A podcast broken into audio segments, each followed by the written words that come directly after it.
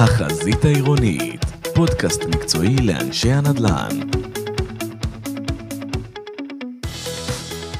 שלום וברוכים הבאים לפודקאסט, במספר את האמת שאני כבר לא זוכר כמה, למעלה מ-עשרים.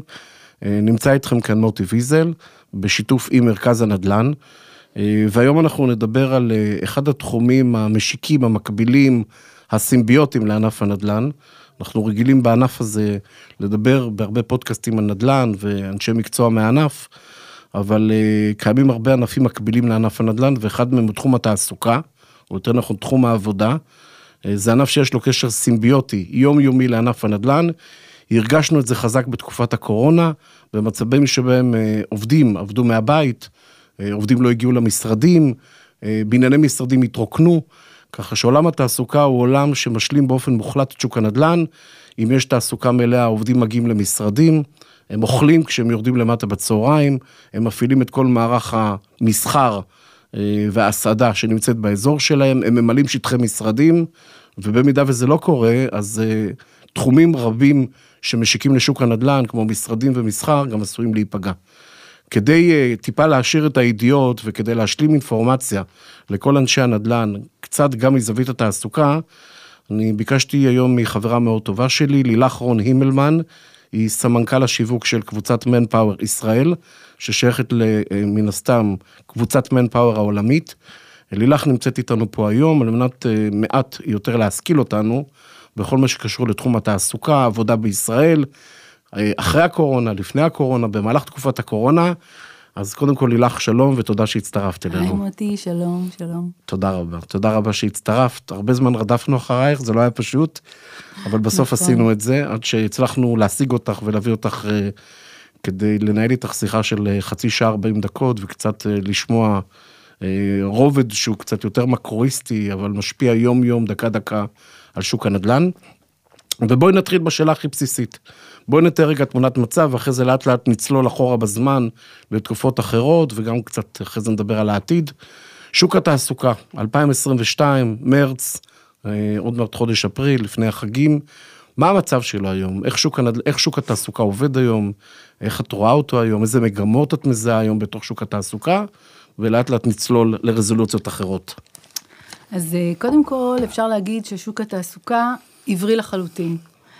הוא חזר לנתונים שלפני תקופת הקורונה. אומניקרון לא באמת עשה איזשהו שינוי משמעותי, ואנחנו עומדים היום מבחינת אחוז הלא מועסקים על חמישה אחוז, שזה לשם השוואה בתקופות של הסוגרים. וזאת רמת האבטלה היום בישראל? זאת רמת האבטלה שכוללת בתוכה גם אנשים שהם לא עובדים מרצון. כלומר, זה חמישה אחוז, חמישה אחוז שפשוט לא עובדים. תכף נדבר על אותם אלה שלא עובדים. בעגה הכלכלית, כשאומרים שחמישה אחוז לא מועסקים, זאת אומרת, זה משק בתעסוקה מלאה. המשק פשוט עובד באופן מלא. נכון, נכון, לשם השוואה, בתקופה של הסוגרים שהיו לנו, השלושה שהיו לנו, הגענו אפילו ל-שמונה עשרה אחוזי לא מועסקים. שמונה אחוזים שלא מועסקים, שזה כמובן נתון מאוד מאוד גבוה, ולא אופייני בכלל לשוק הישראלי. אז קודם כל, זה נתון שטוב לדעת.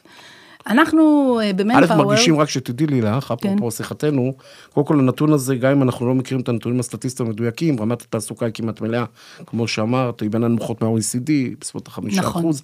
א', מרגישים את זה בשוק המשרדים, רואים שהרבה יותר אזורי תעסוקה, ולכן אני מחבר את השיחה שלנו בין תעסוקה לנדל"ן, אני עושה את המצ'אפים, כי את פחות נדל"ניסטית, אני קצת יותר.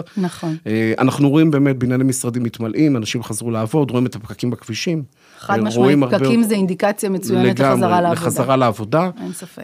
רואים מן הסתם את המסחר שנמצא ליד בניין משרדים שקצת חזר יותר לפעול, אבל עדיין עוד שנייה נדבר על למרות החזרה ולמרות הכל קצת, האם באמת העובדים חזרו למשרדים או שהם עדיין... וגם איזה שינויים בעצם הקורונה הביאה לנו, אבל קודם כל אם ניתן ככה תמונת מצב, אז אנחנו במנפאוור כחברה גלובלית אחת לרבעון, אנחנו עושים בעצם סקר שאנחנו בודקים עם המעסיקים, מה הצפי שלהם של התעסוקה, שזה מבחינתנו מדד מצוין, ובדיוק הנתונים של הסקר האחרון כאן נמצאים חם חם חם מהתנור, כן. ואני יכולה לבוא להגיד שהצפי של המעסיקים שלנו לרבעון הקודם, על הרבעון הבא, הבא, סליחה, כן. הוא עשרים וחמישה אחוז, מה זה עשרים וחמישה אחוז? זה בעצם לוקחים את כל אלה שמתכוונים לגייס עובדים, פחות אלה שמתכוונים לפטר עובדים, וזה נותן לנו את המדד של עשרים וחמישה אחוז. מה זה אבל אומר עדיין עשרים וחמישה אחוז? עשרים וחמישה אחוז מהמעסיקים, מהמעסיקים מצפים או. להעסיק עובדים ברבעון, לגייס עובדים לגייס ברבעון. לגייס עובדים כן, ברבעון הקרוב. זה הממוצע, אוקיי. עשרים וחמישה אחוז. איך, איך זה עומד ביחס לרבעונים אחרים? זה, זה נמצא אה, בערך כמו רבעון קודם, אוקיי. וכמובן שביחס לרבעונים שלפני שנה ושנתיים, כמובן שיש גידול מאוד משמעותי. זה היה הרבה יותר נמוך, כן, מן הסתם. כן, לגמרי. רגע, אבל שאת אומרת לי עשרים וחמישה אחוז... זה ממוצע. דקה, מהמעסיקים בממוצע, נכון. אומרים שהם מעוניינים לגייס עובדים, או יהיו מתכוונים לגייס עובדים נכון. ברבעון הקרוב. נכון. מה זה ה-שבעים וחמישה אחוז שלא? זה, זה מתחלה, לא, זה, זה לא שבעים וחמישה oh. שלו, כי אמרנו, ה-עשרים וחמישה אחוז בעצם בודק, מה הוא בעצם עושה? הוא אומר, מחצית מבין, אם אנחנו פורטים את זה לפרוטות, אז חמישים אחוז מבין המועסקים אומרים, אני מתכוון לגייס עובדים. אוקיי. Okay. Uh, מתוכם עוד uh, שליש מתכוונים לשמר את המצב הקיים, okay. oh. ורק עשרים מתכוונים לפטר, וזה הבנתי. נותן לנו את ה-עשרים וחמישה אחוז. עכשיו את סגרת לי, דרעי. אז זה בעצם המדד הזה שנקרא מאוס, זה בעצם, אנחנו עושים את זה בכל העולם, והנתונים פחות או יותר זהים למה ש קורה בעולם. אוקיי.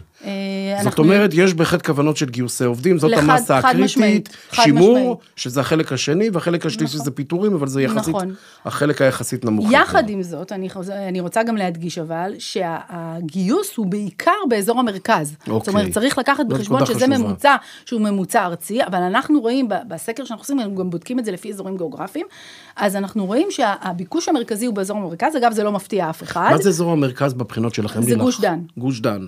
כן, אזור המרכז זה גוש דן מבחינתנו. גוש דן זה אומר נתניה ראשון? כן, בדיוק, עם דגש כמובן על תל אביב, כן, אבל אנחנו גם עושים את הבדיקה הזאת על תל אביב, אבל כל אזור גוש דן זה בעצם... כמה זה מתוך סך הכל המסה במדינת ישראל, זאת אומרת שאת אומרת גוש דן הוא בעיקר, זאת אומרת זה שבעים שמונים אחוז משוק התעסוקה בישראל? איך זה מתפזר מול הצדדים? אני יודעת להגיד לך שבמשרות הטכנולוגיות שם, שזה בעיקר בולט, שבעים אחוז מהמשרות הטכנולוגיות שפורסמו בשנה האחרונה היו במרכז. אוקיי. רק עשרים אחוז בצפון ו-עשרה אחוז בדרום. כלומר, מי שבא ואומר שההייטק ירד דרומה, פשוט מטעה. יש נקודה מאוד חשובה מה שאת אומרת. יש פערים מטורפים בין הפריפריה למרכז, גם אגב ברמות השכר, שהן יותר נמוכות בפריפריה, אבל זה אני בטח לא מפתיעה. לא, אנחנו גם ניגע בזה עוד מעט, נושא של שכר הוא מאוד מעניין, כי זה מן הסתם גוזר גם איכות של אנשים ורמה של אנשים. זה בעצם די הגיוני, כי רוב מרכזי הפיתוח... הם בעצם נמצאים באזור המרכז ובשרון. הם גם לא רק אזור המרכז, הם אזור המרכז במקומות מאוד ספציפיים גם. אני יכולה להגיד לך שיש לנו, אנחנו עשינו ניסיונות בעצם בדרום ובצפון, יש לנו הזרוע הטכנולוגית שלנו, שזה חברת אקספריס שבעצם מגייסת וגם עושה הסבה להייטק. אנחנו בעצם פתחנו קורס של מתכנתים בעידוד של המדינה בדרום, מתוכם התחילו חמש עשרה בעצם עובדים, עשו הכשרה להיות מתכנתים, ואנחנו לא הצלחנו למצוא לכולם עבודה. כי פשוט אין איפה. מה שכמובן פה במרכז, זה תוך רגע. נכון. אז לכן, אני באמת אומרת, יש הבדל. זאת אומרת, יש את העניין הזה שבאמת מצפים לגייס ורוצים לגייס. תכף נדבר גם על המצוקה של הכישרונות. זאת אומרת, שאתם עושים בעצם הכשרות בפריפריה, את אומרת... שהיחס הביקוש יצא, כמו שאומרים, אם בן אדם סיים לצורך ענן קורס, ייקח לו הרבה זמן עד שהוא יתגייס. יהיה לו יותר קשה למצוא עבודה בדרום או בצפון, אבל אם הוא יבוא לפה, זה בדיוק המצב הפוך. פה מחפשים הרבה יותר מאשר יש משרות פנויות. אז הרבה אנשים מגיעים בעצם מהפריפריה, מגיעים למרכז. אז את אומרת, את נציין פה, זה חשוב מאוד מה שאת אומרת, שהפער הוא הרבה יותר גדול ממה שחושבים. זאת אומרת, חד וחלק, אזור המרכז. לא שזה מפתיע, אבל העוצמה שאת מדברת על זה היא פשוט... נכון, זה בעיקר נכון בהייטק. זה בעיקר נכון בתחום ההייטק. אוקיי, אז זה מעניין. עכשיו, נקודה נוספת לצד של הביקוש אה, לעובדים שדיברנו עליו, יש קושי מאוד גדול במה שאנחנו קוראים לזה מצוקת הכישרונות. זאת אומרת, שבעים ושבעה אחוז מהמעסיקים בישראל אומרים שיש להם קושי בגיוס עובדים שמתאימים להם. מעניין. זה נתון שהוא גבוה, אה, ב, ב, הכי גבוה שהיה לנו בעשר שנים האחרונות, זה רק לשם השוואה, ב-אלפיים ושתים עשרה עמדנו על שלושים ושישה אחוז של מצוקת הכישרונות, והיום אנחנו עומדים על שבעים ושבעה אחוז, בארץ, בעולם זה שישים ותשעה אחוז, זאת אומרת, אנחנו פחות או יותר כמו בעולם, אפילו מצבנו רע יותר. אני רוצה להגיד, כי את יודעת, את חיה בעולם תוכן הזה ביום-יום, ואנחנו פחות, את בעצם אומרת ש-שבעים ושבעה אחוז מהמעסיקים בעצם אומרים... מתקשים. שהעובדים לא מיומנים באופן מדויק, לא רק מיומנים, הם מתקשים למצוא. תכף נדבר על המיומנויות, שזה גם נקודה כואבת, אבל הם מתקשים למצוא עובדים שמתאימים לצרכים שלהם. לצרכים שלהם. ויש היום, בכל רגע נתון, מאה וחמישים אלף משרות, תקשיב מה שאני אומרת לך, שהן פתוחות. ובניגוד למה שכולם חושבים, רק עשרים אחוז מתוך ה-מאה וחמישים אלף האלה זה בהייטק. זאת אומרת, יש עדיין קושי בגיוס עובדים בעוד תפקידים של תפעול, לוגיסטיקה, מזון והסעדה, זה בטח משהו שחסר, מלצרים, אנשים לא, ותכף נדבר על למה זה קרה בעצם, שירות לקוחות, אנשים, חברות משוואות, לנציגי שירות ולקוחות, וכרגע אנשים לא רוצים, שיווק, מחירות, גם כן תפקידים שקשה. גם שיווק ומחירות קשה? גם שיווק ומחירות קשה היום לגייס. מה את אומרת? כן, כן. אז מן הסתם גוזרת השאלה, זה כבר מוביל אותנו לשאלה הבאה של הקורונה. האם לילך זה ריאקציה שגרמה הקורונה או מתקופת הקורונה, או האם יש איזשהו שינוי באמת בהרגלי התעסוקה, כי אנחנו הרי יודעים שנכנסים דורות חדשים לתוך, לתוך עולם התעסוקה, דיברו על דור ה-X, דור ה-Y, דור ה-Z, המילניאלס, עכשיו מדברים על דור ה-A, כאילו זה חוזר בחזרה, מה שנקרא הספירה. זאת אומרת, תנסי קצת באמת להפיע לי את הקושי שאת מתארת אותו כרגע שלא היה לפני כמה שנים, אז א', זה, זה, אני מנסה פשוט לפקס את הדברים שאת אומרת, כי את אמרת שלושה דברים בו זמנית מאוד מעניינים. אחד, ש... המעסיקים בעצם באים ואומרים שהם לא מוצאים עובדים שמתאימים בול לפוני, כמו שאומרים, למה שמחפשים. נכון. שתיים, רמת המיומנויות, המקצועיות, נכון. יורדת, ושלוש, את מדברת על זה שבהרבה משרות אנשים בכלל לא רוצים לבוא לעבוד. נכון, נכון אוקיי, מאוד. אז נכון ת, מאוד. תנסי רגע להסביר לנו אותה. אז אני רוצה להגיד משהו, קודם כל שוק התעסוקה בעשר שנים האחרונות עבר הרבה שינויים. בסדר? זה לא משהו שהוא חדש. תכף נדבר על מה הקורונה עשתה, אבל שום דבר לא נשאר על כנו. אני יכולה להגיד שגם ברמה של התפקידים, גם ברמה של המיומנויות הנדרשות, ובטח ובטח ביחסי הכוחות בין הארגונים לבין, החו... לבין העובדים עצמם. הקורונה בעצם מה היא עשתה? היא האיצה את התהליכים האלה, מצוקת הכישרונות לכל אורך עשר השנים שציינתי עכשיו, כל פעם המצוקה כן. גברה. זה לא כן. משהו שקרה בשנה אחת. זה מגמה, זאת אבולוציה. זה מגמה. כן. באה הקורונה, ובעצם האיצה את כל המהלכים האלה. עשתה אותם להרבה יותר מהירים. הארגונים והעובדים שינו בבת אחת תפיסות שיכלו לקחת, יכול להיות שזה היה לוקח הרבה שנים. קרה הכל בשנתיים. עכשיו, מבחינת העובדים, אנחנו רואים תופעה מאוד מאוד מעניינת. תרבות שנקראת התפטרות, אגב, זו תרבות בכל העולם, זה לא רק בישראל, שאנשים פשוט מתפטרים מהתפקיד, בלי שיש להם מקום עבודה אחר. הם פשוט מתפטרים. והם... יש לזה מונח באנגלית, אני לא זוכר כרגע קוראים לו. יכול להיות. אני קראתי על זה באחד הכתבות מילי בניו יורק טיימס, שהופיע באחד העיתונים הכלכלי פה בישראל. יש לזה ממש מונח המתפטרים החדשים. ויש לזה בעצם כמה סיבות. כן. דבר ראשון, אנשים ישבו בבית במשך כמה חודשים. היה להם זמן לחשוב, היה להם זמן להיות עם המשפחה. הם התחילו לחשוב, אוקיי, מה אני רוצה לעשות עם החיים שלי? הם באמת... קיבלו פרופורציות. שינו גישה, כן, הבינו. שהם יכולים לעשות דברים אחרים, הם הבינו שהם יכולים לעשות יותר, שיהיה להם יותר איזון בין העבודה לבין הבית, ואנחנו רואים הרבה אנשים שגם עשו הסבה מקצועית בעקבות הקורונה, נכון. שהם עשו דברים ואמרו, הקורונה באה ושינתה להם סדרי עולם, ואמרה, אוקיי, אני לא מוכן לחזור למה שעשיתי לפני זה. נכון. לא לשעות, לא לעומסים, לא לכסף, ואולי אפילו לשנות מקצוע, זה לא רק... כל מיני דרישות שהיו... כמו לדוגמה? לדוגמה, חופשה הורית, או חופשה לטיפול בקרובים, או עבודה שהיא ממש ממש קרובה לבית, אם פעם הם היו מוכנים להתאמץ ולנסוע קצת יותר, היום אומרים לא, אני לא רוצה, אני רוצה עבודה ליד הבית, אני רוצה עבודה שתאפשר לי לעבוד חלק מהזמן מהבית, חלק מהזמן מהעבודה, תכף נדבר על המודל הזה של העבודה היברידית, אבל יש כבר כל מיני דרישות שלא היו בעבר. דבר שני, הם מסתכלים על שוק העבודה, הם רואים שיש כזה ביקוש, והם מבינים שהם יכולים לדרוש יותר, הם יכולים לשפר את התנאים שלהם, גם כאלה אגב שרק סיימו ללמוד, גם כאלה שהם רק סיימו את האקדמיה, כבר מרשים לעצמם, בגלל שיש כזאת מצוקה של כישרונות, מרשים לעצמם להתפטר מעבודה, או לשנות תפקיד, כדי לשדרג את, ה, את השכר שלהם. זה עוד מגמה. ודבר אחרון שבאמת הקורונה גם עשתה מבחינת כן. העובדים, היא יצרה ניתוק בין הארגון לבין העובד. בגלל אומרת, עבודה מרחוק? כן, בגלל שהם ישבו נכון, הרבה בבית, נכון. אז, אז בעצם המחויבות לארגון... פחתה, פחתה, וזה הקל עליהם, זה מקל עליהם הרבה יותר לבצע את, ה, את הפעולה הזאת של להתפטר, כי, ולעבור נכון, ממקום נכון, למקום. נכון, כי הוא בעצם חי בבית, הוא לא חי במשרד. כן, הם פחות מרגישים מחויבות למקום כן, העבודה, כן. פחות מחויבות ל, ל, למנהלים שלהם, והם מרשים לעצמם, אומרים, סליחה, אני יכול לשדרג את עצמי, ואנחנו רואים בעצם תהליך שבו אנשים עוברים מעבודה לעבודה, או אפילו מתפטרים, ואומרים, אוקיי, אני עכשיו לוקח את הזמן שלי, ואני מחפש עבודה גם, אפילו שכבר לא משנים את דמי האבטלה, כן, היום כבר סיימו לשלם את דמי האבטלה, פשוט יושב בבית, פשוט יושב, יכול להרשות לעצמו, כי הוא יודע שבכל רגע נתון הוא יכול למצוא עבודה. נכון, ולא רק עבודה, אלא יכול למצוא גם עבודה שנותנת לו אפשרות לעבוד מהבית. נכון. כי הרבה משרות היום מאפשרות את הנושא של עבודה מרחוק, כמו שפעם זה לא היה, וההרגל הזה של החודשים והשנה, שנתיים של עבודה מהבית, לחלק גדול מהאנשים זה מתאים.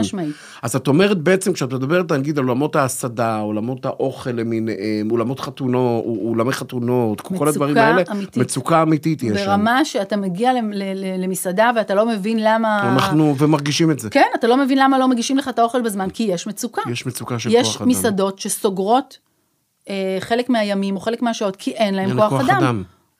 פותחות רק בסופי שבוע, הם פשוט... רמת השכר עלתה? רמת השכר... זאת אומרת, כדי לפתות אנשים לבוא לתוך תחומים שאנשים פחות מעדיפים. רמת השכר עלתה, ובתקופת הקורונה גם היה את כל העניין הזה של העבודה השחורה, כאילו בשוק שחור, זה היה מאוד מאוד פופולרי, אבל רמת השכר כן עלתה, בלית ברירה, זה בדיוק מהצד של המעסיקים, זה באמת... אני חושב שאת נוגעת בנקודה, לילך, שהאישי הוא של אותם אנשים שלא רוצים לחזור לעבודה, זה לאו דווקא עוד עשרה שקלים שעה, זה העבודה הקשה. יש לזה כמה, נכון? הם פשוט לא רוצים לחזור לשעות האינסופיות ולעבודה הקשה, ולעבוד שש עשרה שבע עשרה שעות. בין הבית לעבודה, הם רוצים שהמה, יש להם המון המון דרישות שלא יהיו בעבר. כן. יכול... עכשיו, הסיטואציה היא שהם יכולים להרשות את זה לעצמם. ובאמת מהצד של המעסיקים, אם דיברנו עד עכשיו על הצד של העובדים, אז מהצד כן. של המעסיקים, קודם כל, בגלל שהם מתקשים לגייס עובדים, אז הם קודם כל מוכנים לשלם יותר. נכון. או לגייס עובדים שיש להם פחות ניסיון. וזה באמת מגמה שאנחנו רואים אה, הולכת ומתחזקת, שאם בעבר אה, היו מוכ... הארגונים היו חייבים בדיוק פרופיל של קורות חיים למשרה, עם ניסיון בדיוק באותו תחום, היום הם מוכנים להתפשר. כי אין להם ברירה. כן, כן, כן עובדים. כן, אין להם ברירה. יכולים פשוט לבוא. אבל אז הם מקבלים עובדים פחות מיומנים, כמו שאתה אומרת קודם. נכון, ואז הם צריכים להכשיר אותם. צריכים להכשיר אותם. ואז אתה לא בטוח שאנשים באמת יישארו, כי אנשים יש להם גם את השגעונות שלהם. קיצור, להיות מעסיק היום זה לא דבר פשוט. עולה הרבה כסף גם להכשיר עובד, זה לוקח זמן. יש עקומת למידה שהיא מאוד גדולה. וככל שאתה צריך לעשות יותר פעמים על יותר עובדים, אתה עסוק כל הזמן בעצם בגיוס וגיוס והכשרה, גיוס והכשרה, גיוס והכשרה, עד אין סוף. כל מי שנמצא מסביב, משרדי רואי חשבון, משרדי עורכי דין, כל בעלי המקצועות החופשיים, אני גם לא מדבר על המקצועות היותר צווארון כחול למיניהם, כולם מתלוננים על אותה תלונה, א', שהדרישות ברעיונות של העובדים שמגיעים, הם דרישות שבשמיים, הם מבקשים דברים שמעולם לא ביקשו, מאוכל, וכמו שאת אומרת, חופשות, ולצאת מוקדם במשך היום, ועוד הרבה מאוד דברים נוספים, שזה מהצד של העובדים, אבל כמו שאת אומרת, בגלל שהמעסיקים צריכים עובדים, אז הם נאלצים להתפשר גם על שכר וגם על תנאים, בעצם מהצד השני, וזה מגמה שרק הולכת ותהיה קיצונית יותר. זה לא רגרסיה, זה הולך קדימה. לגמרי. זה הגיע למצב שיש חברות שמשלמות מענקים לעובדים שמתחילים לעבוד. מהפחד שהם יתחילו לעבוד ויעזבו אותם. אז זה פשוט משלמים להם מענק התחלה. כן, מענק. זה ממש ככה. אני, אני, אני מדברת עם לקוחות שבאים ואומרים לנו, עד שאני לא רואה את העובד יושב במשרד, מתחיל לעבוד, אני לא בטוח שהוא שלי. כי יכול להיות מאוד שהוא חתם על חוזה, ויומיים אחרי זה יגיד שהוא התחרט.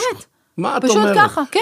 וזאת מגמה שקורית היום. מגמה שקורית, הם עובדים במקביל, הם מנהלים תהליך במקביל עם שלוש חברות, ארבע חברות, מי שנותן להם את ההצעה הטובה ביותר, לא רק מבחינת שכר, כמו שדיברנו. מבחינת כל התנאים מסביב, ומבחינת כל הרצונות, מה שהם רוצים, הם לא...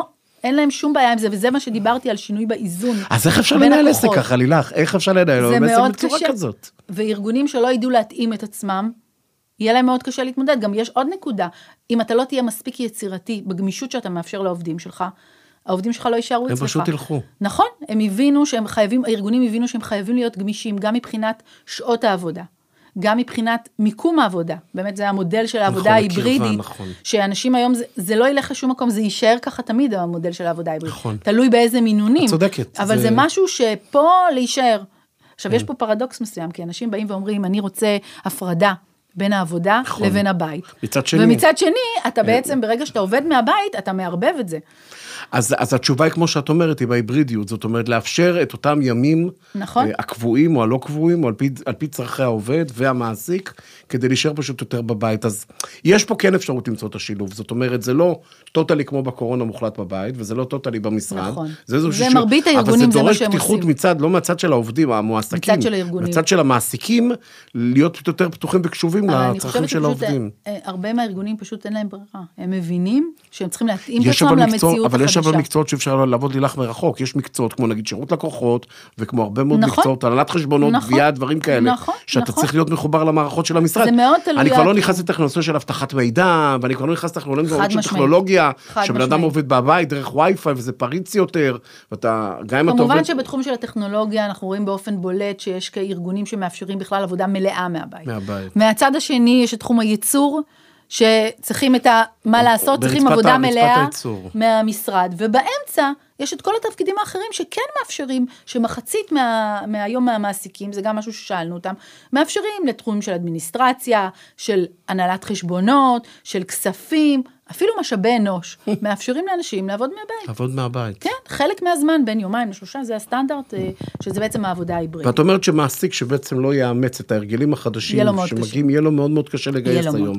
אלה שינויים, מה שאת מציינת כרגע, לילך, זה שינויים, פשוט אלה שינויים דרמטיים. נכון. שקרו במהלך השנתיים האחרונות, הם כאן כדי להישאר, שום דבר לא הולך לעזוב אותנו.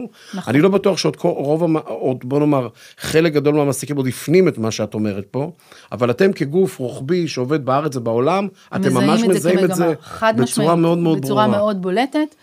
עוד נקודה שאנחנו רואים זה, שאם דיברנו על ההשפעה של הקורונה, זה בעצם ההצעה של הדיגיטציה. כן. זאת אומרת, זה תהליך שהתחיל כבר, זה לא תהליך שהקורונה יצרה, אבל כתוצאה מהקורונה שהגיעה ככה בהפתעה, הארגונים נאלצו לעשות את השינויים הרבה הרבה יותר מהר. אם בעבר אנחנו דיברנו על התחברות מרחוק, או עבודה, או שיחות פגישות בטימס או בזום, כל חברה עם הפלטפורמה שלה, זה היה נראה משהו שהוא מתאים רק לחברות טכנולוגיות, או לחברות גלובליות, היום כולם עושים את זה, וזה ברור ומובן מאליו, וזה ההשפעה חד משמעית של הטכנולוגיה, של הדיגיטציה. כן. רק שמה קורה, ההשפעה של הדיגיטציה, שיש לה עוד רבדים כמובן, דורשת עכשיו מיומנויות שלא היו לפני. שלא עובדים אין אותם. בדיוק. זה דורש בעצם להכשיר את העובדים במיומנויות שלא היו. בוא נדבר רגע באמת על המיומנויות, זו מילה קצת קשה להגיע, כן. אבל נגיד אותה לאט. בין היתר את מצלת נושא של המון המון המון התאמות, המון אג'סטינג שכרגע שוק התעסוקה דורש, מול עולם העסקים, דברים קורים נורא מהר ובקצבים מאוד מאוד מהירים. זה נושא מאוד מאוד חשוב. מה לדעתך, או כפי שאתם רואים את זה במנפאוור, הם היום התפקידים המאוד מאוד נדרשים ונצרכים, ודיברת על הייטק ועל כל הנגזרות. ומצד שני, מה התפקידים שנהיים פחות ופחות רלוונטיים, אבל מצד שלישי, את אומרת דבר נוסף, שמי שרוצה להמשיך לעבוד או לפעול בשוק התעסוקה, חייב לשפר את רמת המיומנות שלו, כדי להתאים את עצמו בעצם למציאות, שלא לדבר שיש פה רובד נוסף שדיברנו עליו ברקע, אבל לא במדויק, זה שהמון המון עובדים, משכילים, איכותיים ואינטליגנטיים, שהיו הולכים באופן אוטומטי למשרדי עורכי דין עורך חשבון, ענף הייטק קורא להם, וגם עובדי נכון. שירות, וגם עובדי נכון. גבייה, זאת אומרת, באיזשהו פודקאסט, גם אני שמעתי, שבסופו של דבר, בתוך חברת הייטק, אולי עשרים אחוז זה עובדי אר אנד די, שזה אומר מהנדסים ואנשי תוכנה, נכון. או מה שנקרא כותבי קוד, אבל הרוב זה הרוב, זה נותני שירות, זה, נכון. זה, זה, זה כספים, זה עלת חשבונות, והם שואבים. אם בעבר הם רצו רק אנשים שהגיעו מההייטק, היום הם כבר מתפשרים על אנשים מסביב שלא באים מעולם הייטק. והם מקבלים תנאים של הייטק. זה העניין שמנהלת חשבונות, שעבדה במשרד עורכי דין, עובדת בחברת הייטק, מקבלת תנאים של חברת הייטק, לכל דבר ועניין. וזה בעצם מגמה שאנחנו רואים, שבעצם הרבה אנשים עוברים לעולם ההייטק, כי התנאים שם טובים יותר. הם שואבים, התנאים טובים, והם שואבים כוח אדם. אבל בוא נדבר באמת על המקצועות, על התפקידים ועל המיומנויות. אנחנו במנפאוור קוראים לזה מודל ה-K. מה זה מודל ה-K? יש תפקידים שבהם עשייה היא עשייה קבועה, שחוזרת על עצמה. אנחנו רואים שהביקושים הולכים ויורדים. תפקידים כמו הנהלת חשבונות, אדמיניסטרציה, עבודה רוטינית. עבודי בנק ודואר. למה? כי אפשר למקן אותם ולמחשב את התפקידים האלה. אז התפקידים האלה, עם הזמן, לאט לאט, יהיה פחות ופחות דרישה אליהם. מהצד השני, יש תפקידים שדורשים מיומנויות, ובעצם אנושיות ששום מכונה לא יכולה לעשות. שיווק, מחירות. שיווק, מחירות. שירות לקוחות. משאבי אנוש. שירות לקוחות, גם חלק מהעניין. חלקו אפשר להעביר לדיגיטציה, נכון. אפשר לעשות לדיגיטציה. אבל דברים שדורשים מיומנויות, אנחנו קוראים לזה מיומנויות רכות, בדיוק. חשיבה ביקורתית, יכולת ניתוח של נתונים, כושר הסתגלות, עבודת צוות, יצירתיות, כל הדברים האלה בעצם המכונה לא יכולה להחליף. זה מיומנויות רכות שהן נדרשות. איפה הם, באיזה תפקידים הם באים לידי ביטוי? במומחים להבטחת סייבר, מנהלי פרויקטים, מומחים לניהול סיכונים, יועצים אסטרטגיים, מנהלי משאבי אנוש, בריאות ובריאות הנפש. אז בתפקידים האלה בעצם יש עלייה, זה הקי שדיברתי עליו. הטיפולים, הטיפולים שדורשים. אז יש תפקידים שיש עלייה מאוד מאוד ברורה ברמת הדרישה, ויש תפקידים שירידה, ולצד זה יש את המיומנויות הרכות, והמיומנויות הטכנולוגיות הנדרשות. בעצם זה בעצם התפקידים שהולכים להשתנות. אז בעצם את באה ואומרת לילך כזה דבר, לא רק מגמות שאת מתארת פה, ומן הסתם זה מגמות שכבר פוגשות אותנו במציאות הקשוחה שלנו, גם בארץ וגם בעולם. מי שיש לו בעצם נטייה טכנולוגית, את אומרת לו נטייה טכנולוגית, פיזית, מתמטית, או כל דבר אחר, גם אם הוא מגלה את זה בגיל שלושים וחמש או ארבעים, לך ותתפתח בעולמות של המדע המדויק, נקרא לזה ככה, עולמות הטכנולוגיה וה... וה... והמחשוב, כולל השתלמויות, לא חייבים גם תארים, אפשר לעבור את זה דרך השתלמויות, ואת אומרת שלמי שיש מיומנויות יותר רכות, במקום לבוא ולהתעסק בעולמות השגרתיים שהיו פעם שהולכים ונעלמים, בעצם לך ותכשיר את עצמך למשהו שהוא יותר, בוא נאמר, מביא לידי ביטוי, את הצד הרגישי, את הצד האינטראקטיבי, את הצד התקשורתי, את הצד, את הצד הבין אישי, כאילו לפתח את העניין הזה יותר לעולמות האלה, כי שם הביקוש. זה נכון. רגש מצד אחד עולה. זה דבר נוסף שקורה, מגמה שקורית, שהארגונים עצמם הם אלה שמכשירים. זאת אומרת, הציפייה של העובדים, ושהארגונים יכשירו אותם. והארגונים מכשירים? והארגונים מכשירים אותם, בהחלט, לגמרי. וארגונים גדולים היום עושים את הדייברז'ן הזה? חד משמעית, חד משמעית זאת הנטייה, גם מיומנויות של טכנולוגיות, אבל גם מיומנויות רכות. כי בסופו של דבר יש מצוקה של, של אנשים, יש מצוקה של כישרונות, אתה לא יכול להתבסס רק על כוח אדם חדש. אתה חייב לקחת את הכוח אדם הקיים בארגון, ולהכשיר אותו. אז את אומרת שנגיד בחורה שעבדה בגבייה, ב- ביחידת הנהלת חשבונות או כספים, שגילו שיש לה מיומנויות גבייה גבוהות, שזה אומר תקשורת בין אישית גבוהה, יכולים לעשות, לעשות, יכולים אחר לעשות להמרה, לכי תתחילי למכור, או לכי תמכרי, או לכי תעסקי בשיווק. וגם יכול להיות שהתפקיד שלה, מכורח הנסיבות, יתחיל להיות יותר, יש לה סיכוי להתקדם יותר בתפקיד שלה, כי הוא ידרוש, לדוגמה, יותר טכנולוגיה, או יותר דיגיטציה. כן. כי תמיד יהיו תפקידים שעדיין יהיו לצד המכונות, אני קוראת לזה ככה, שנצטרך אותם. Mm-hmm. זאת אומרת, זה לא שיהיו פחות צורך באנשים. אנשים תמיד נצטרך. נכון. אבל המיומנויות הנדרשות הן שונות. תראי, מה שאת בעצם אומרת, אם אני רגע מחבר את כל הדברים שדיברנו עד עכשיו לשוק הנדל"ן, ולמציאות שקיימת בשוק הנדל"ן, שזה בנייה של הרבה שטחי משרדים ושטחי מסחר, ושוק הנדל"ן, אנחנו מדברים במרץ אלפיים עשרים ושתיים, הוא כרגע בתקופה של די חגיגה, הוא פורח מאז תקופת הקורונה, כבר אפשר להגיד שנה וחצי, גם מסחר, גם משרדים, גם לוגיסטיקה והחסנה, גם מגורים בטח ובטח, כולנו הרשומים על זה. אבל כשאת מדברת על משק שנמצא בתעסוקה כמעט מלאה, א', אנחנו רואים את זה שזה, רואים את זה משתקף בשוק המשרדים, יש יותר תפוסות, יש ביקוש, בסך הכל השוק טוב, המחירים אפילו עולים, במקומות מסוים בארץ, בטח ובטח באזורים של ה-אר אנד די, של חברות הייטק, פה אין שאלה בכלל. אבל את בעצם אומרת שאם במידה ועובדים מסוימים לא יבצעו את ההתאמות, את האדג'סטמנט הזה, כמו שאת מדברת עליו, הם פשוט ימצאו את עצמם בחוץ. הם פשוט יהיו לא רלוונטיים. זה בעצם מה שאת אומרת, וזה אומר שחברות... חד משמעית. זה חברות או שיצטרכו לגייס כוח אדם חדש, צעיר יותר, מיומן יותר ואנרגטי יותר, או שחלק מהאנשים פשוט... העניין הוא שקשה, קשה לגייס עובדים חדשים, ולכן הרבה ארגונים בעצם משתמשים בכוח אדם קיים ומכשירים אותם. והיום את יכולה להגיד במסגרת אותה מגמה שציינת אותה קודם, שיש איזושהי מגמה עולמית, אני לא יודע כמה זה באמת בישראל של התפטרות, או התפטרות חד צדדית, או אנשים שמחפשים את העושר, או את ההגשמה עצמית, כמו שאמר מסלו, באיזושהי צורה. נכון. את אומרת ש... מה אנשים האלה בעצם הולכים לעשות? הרי הם יוצאים ממעגל העבודה בעצם. קודם כל לוקחים את הזמן. קודם כל לוקחים את הזמן. הזמן. הרבה, במיוחד החבר'ה הצעירים לוקחים את הזמן. דבר שני, הם מחפשים לעצמם באמת עיסוקים אחרים, שיביאו לידי ביטוי יותר את ההגשמה העצמית שלהם, את הרצון שלהם, כמו שאמרנו, עבודה בתנאים יותר נוחים, עבודה ליד בית. הם משנים, הרבה אנשים עושים הסבה מקצועית. ומישהו צריך לשל... למלא את החסר. זאת נכון. אומרת, הם יוצאים מארגונים, נכון. במקום צריכים להיכנס אנשים נכון. חדשים, נכון. קשה יותר לגייס את האנשים החדשים, צריך יותר לבצע את ההתאמות. וזאת מצוקת הכישרונות שאנחנו מדברים עליה, שעשר שנים האחרונות, כל שנה עולה ועולה ועולה יותר. תראי, את המגמה העולמית הזאת של הכשרת עובדים בתוך ארגונים, אני כבר שמעתי באמת בלא לא מעט מקרים, שהארגונים עצמם כבר, כבר לא מוצאים החוצה להכשרות, אלא הם עושים את הכל אינסייט. וזה גם ציפייה של העובדים עצמם. מן הסתם ארגונים גדולים, שהם בעלי יכולות, שהם יכולים להקים ערכי הדרכה, והכשרה, ומיומנויות. הרבה יותר זול להכשיר עובד, מאשר לגייס עובד חדש. זה בטוח. זאת נקודה מאוד מאוד מעניינת מה שאת אומרת. אז דיברנו על תפקידים שהם רלוונטיים יותר, רלוונטיים פחות, נגעת בזה בגדול, פה אין שאלה בכלל. בואו רגע נדבר באמת על הארגונים, על הארגונים עצמם. זאת אומרת, נגענו בזה בכל מיני נקודות, איזה המלצות היית נותנת בחלום לארגון או לעסק או לפירמה, לעשות כדי באמת, כסוג של טיפים, כי בסופו של דבר המאזינים שלנו כולם הם אמנם אנשי נדל"ן, אבל אם כל אחד מנהל ארגון בצורה כזאת, אותו נמצא בתוך ארגון. איזה פעולות היית ממליצה לארגונים היום לעשות, כדי להגביר את הסיכוי שעובדים, פעם דיברו על, מס...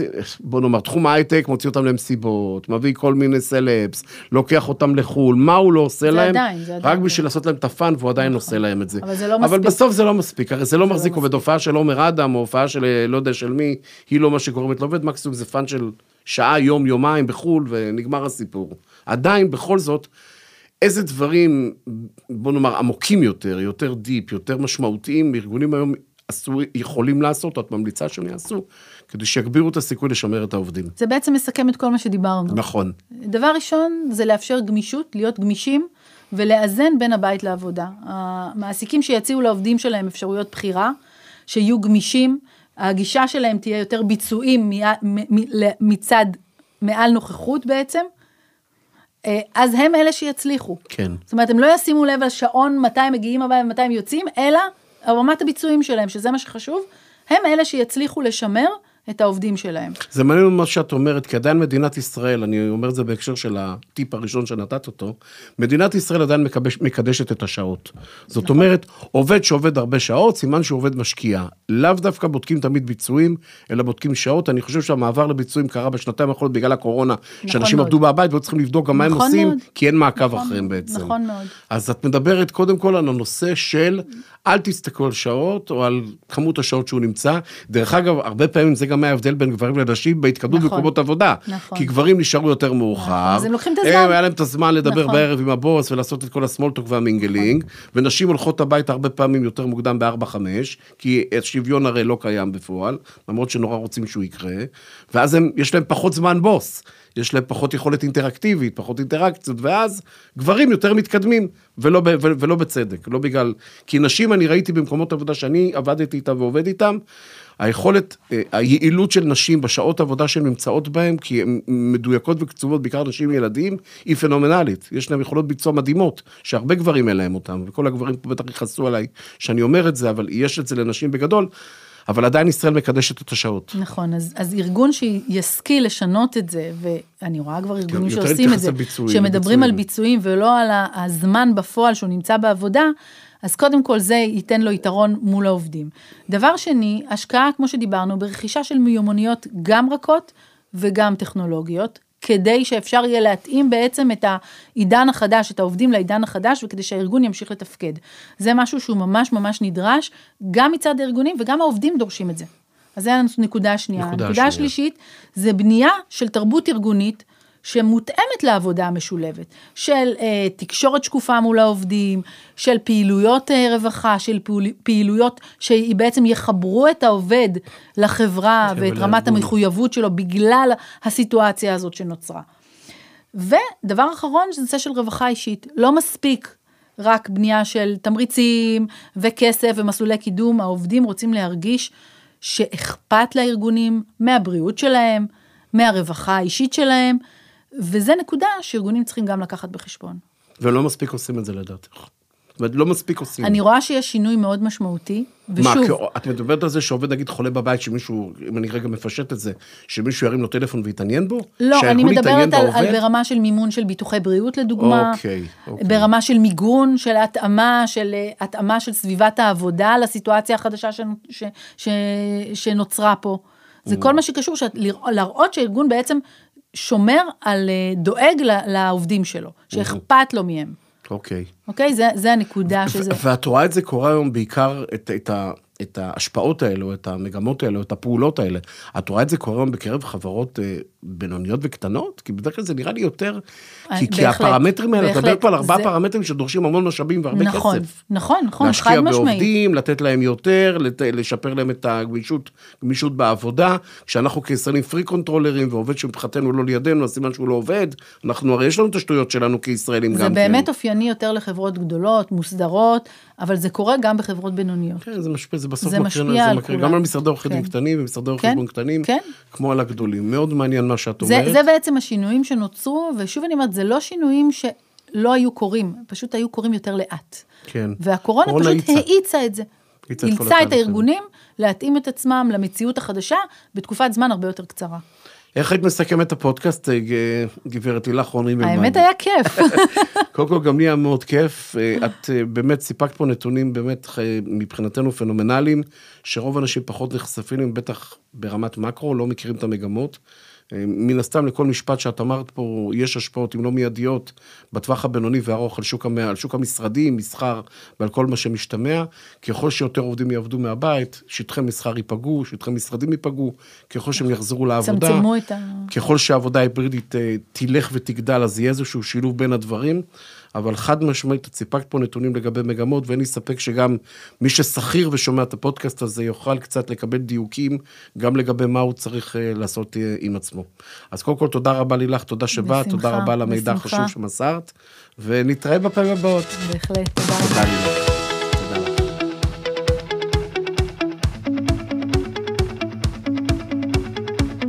החזית העירונית, פודקאסט מקצועי לאנשי הנדל"ן.